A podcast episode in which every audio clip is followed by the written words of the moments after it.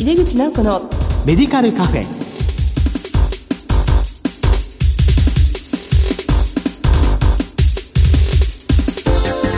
こんばんは。帝京平成大学薬学部の井出口直子です。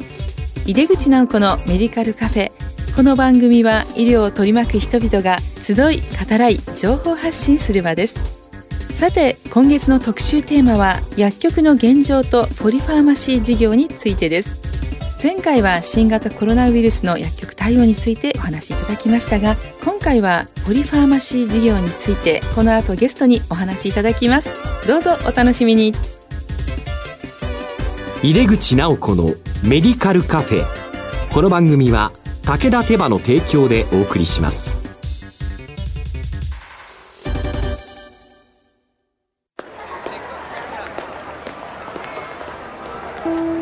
世界は大きく変化している。価値観も大きく変わっている。これからの時代健康とはどんなことを言うのだろう。医薬品には何が求められるようになるのだろう。一人一人に寄り添いながら価値ある医薬品を届けたい。私たちは武田手羽です。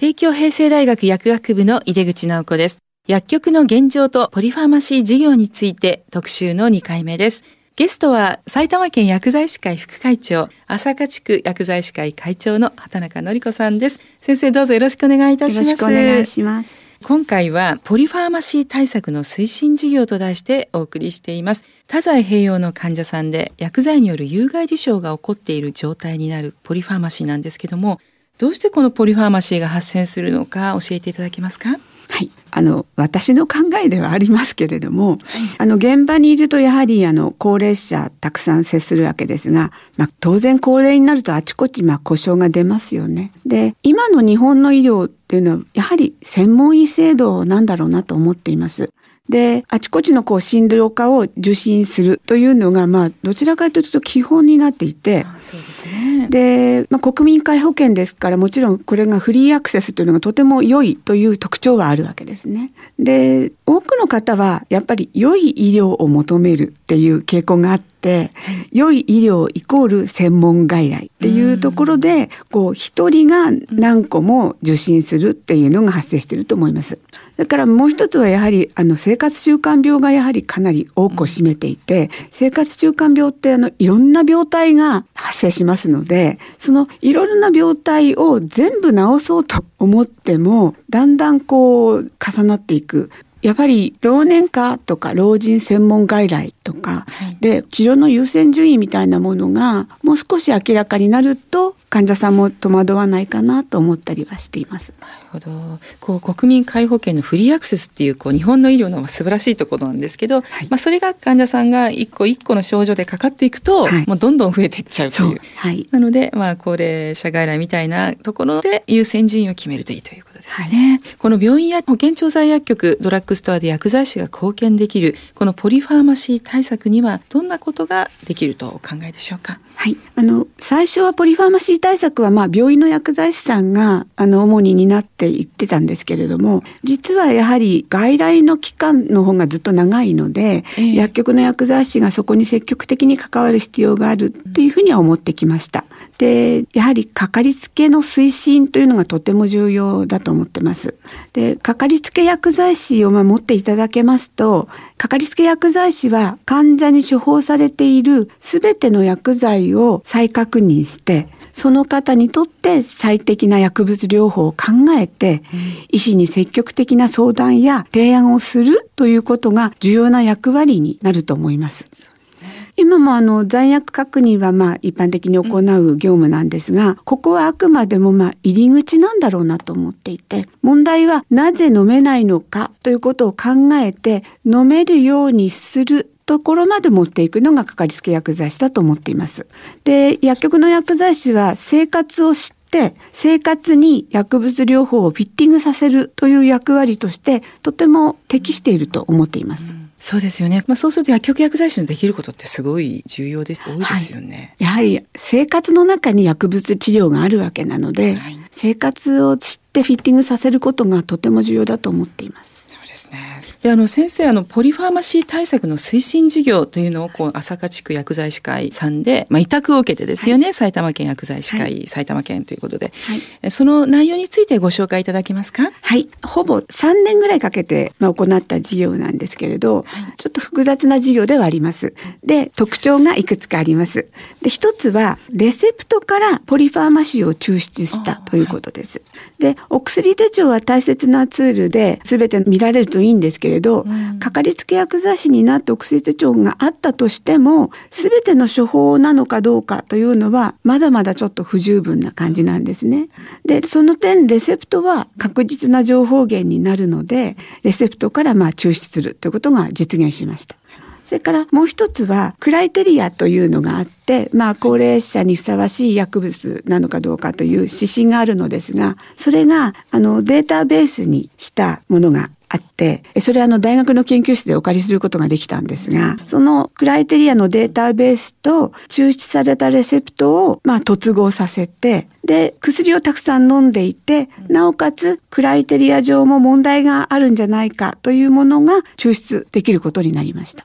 で、それが明らかになることで、エビデンス、クライテリアによってエビデンスが明らかなので、薬局の薬剤師はドクターに情報提供しやすくなりました。で、かかりつけ薬局に患者さんとの面談をしてもらって、問題点を明らかにした上で、情報を集めて、そしてそれを医師に情報提供するという流れになります。で、地区でえー薬剤師がチェックしやすい面談シートとか、医師にとって読みやすい情報提供のひな形なども作成して、それを使って情報提供してもらったという流れになります。で、その結果をまあ考察したというのがこの事業です。で、これができたのはやはり行政と医師会と大学。これはあの東京大学の今井先生なんですが、大学と、それから薬剤師会が共同したことで初めて実現できた事業だと思っています。これはあのすごい事業、今お話聞いて大変な事業だなって今思いました。このレセプトデータについては、はい各薬局から提供されたというふうに考えていいですか？いえいえ、国保連合会、行政がるほど。国保連合会にはい抽出を依頼しました。あなるほど。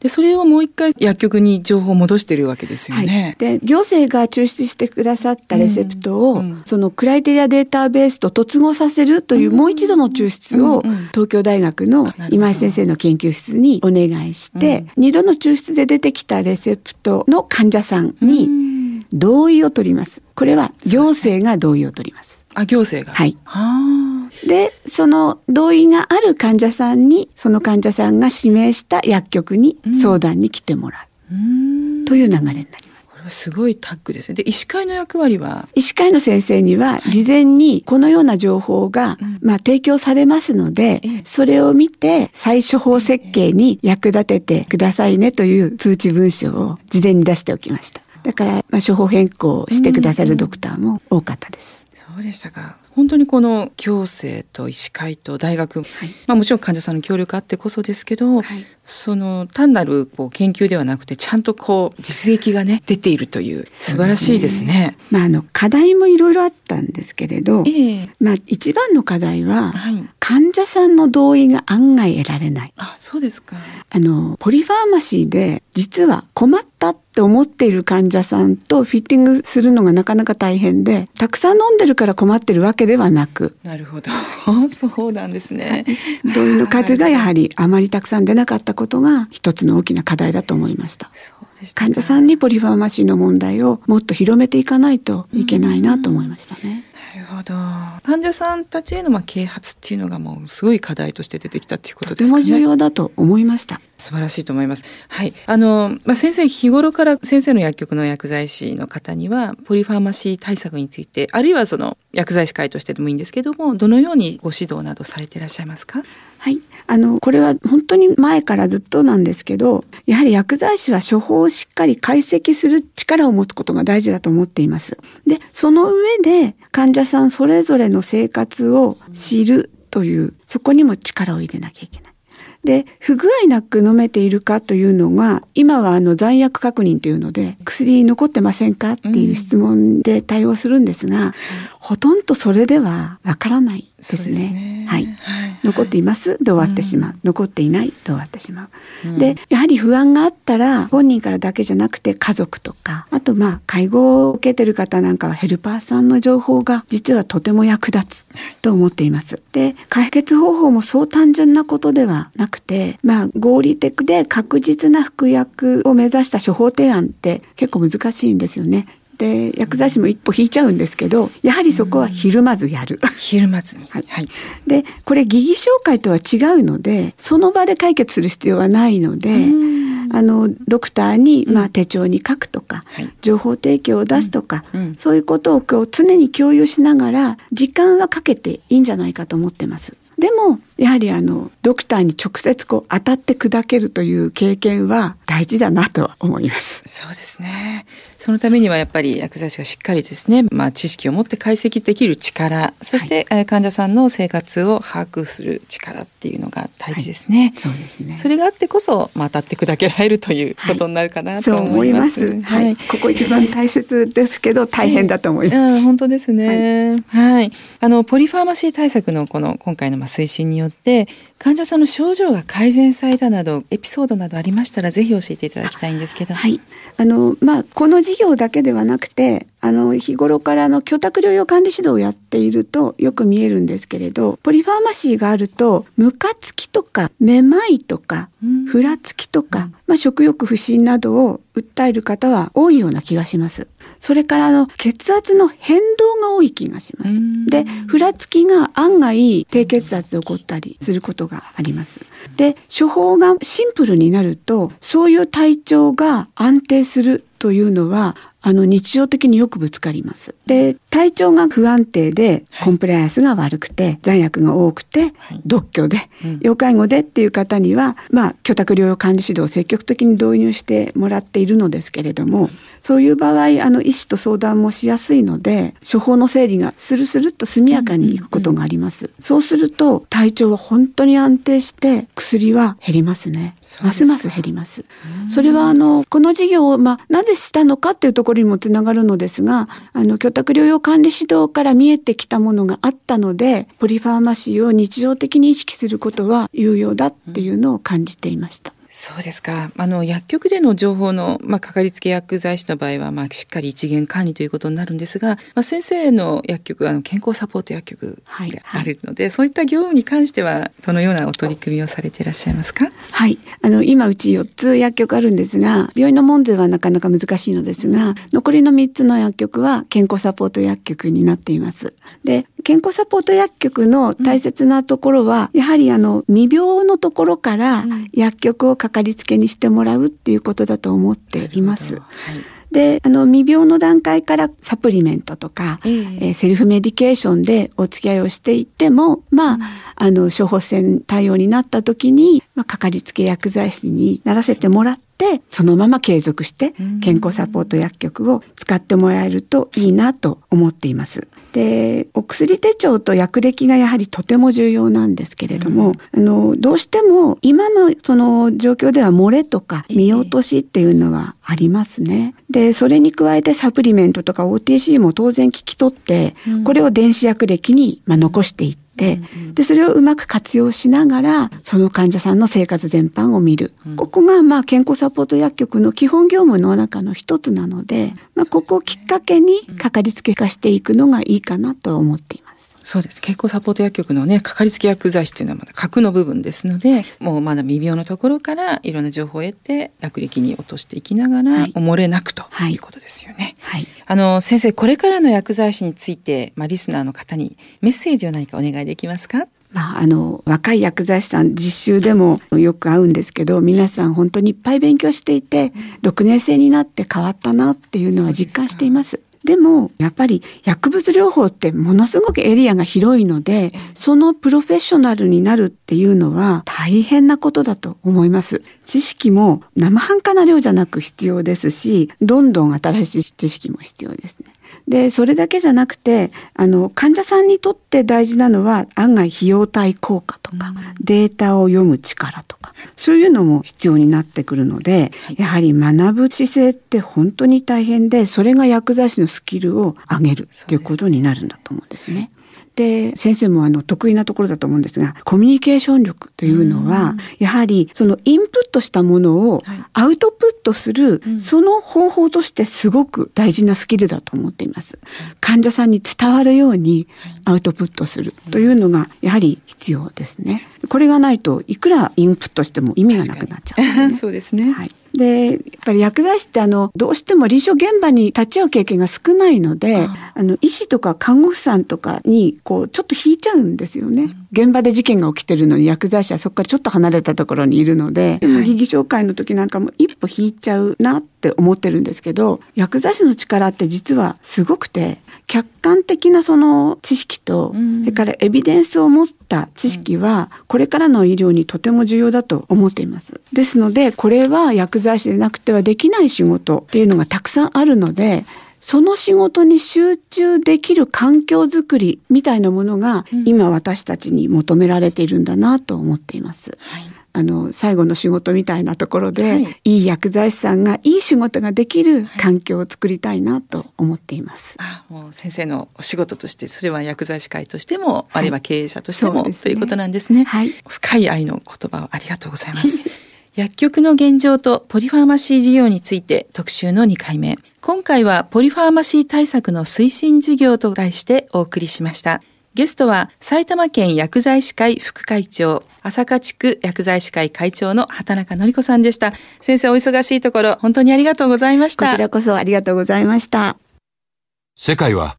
大きく変化している。価値観も大きく変わっている。これからの時代、健康とはどんなことを言うのだろう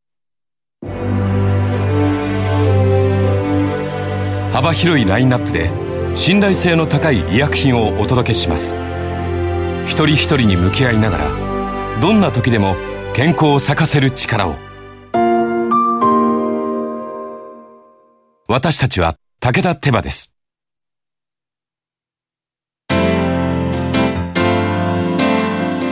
井出口直子のメディカルカフェいかがでしたでしょうか？畑中先生に2回にわたってお話しいただきました。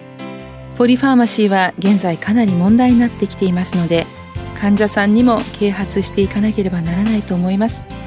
今回お話しいただいたポリファーマシー対策推進事業は埼玉県の委託事業で詳しくは朝霞地区薬剤師会さんのサイトから見ることができますのでぜひご覧ください。さてこの番組は放送後でもラジコのタイムフリーやポッドキャストでお楽しみいただけます。ラジコはスマホやタブレット PC さらにはスマートスピーカーなどからラジオ番組をお聞きいただけるサービスです。リアルタイムはもちろん放送後も1週間以内の番組はお聞きいただけます。毎月第2第4木曜日夜11時30分から放送中の井出口直子のメディカルカフェ。次回は10月8日の放送です。これから秋冬となりますが皆様体調管理に気をつけてお過ごしください。それではまた帝京平成大学の井出口直子でした井出口直子のメディカルカフェこの番組は武田手羽の提供でお送りしました。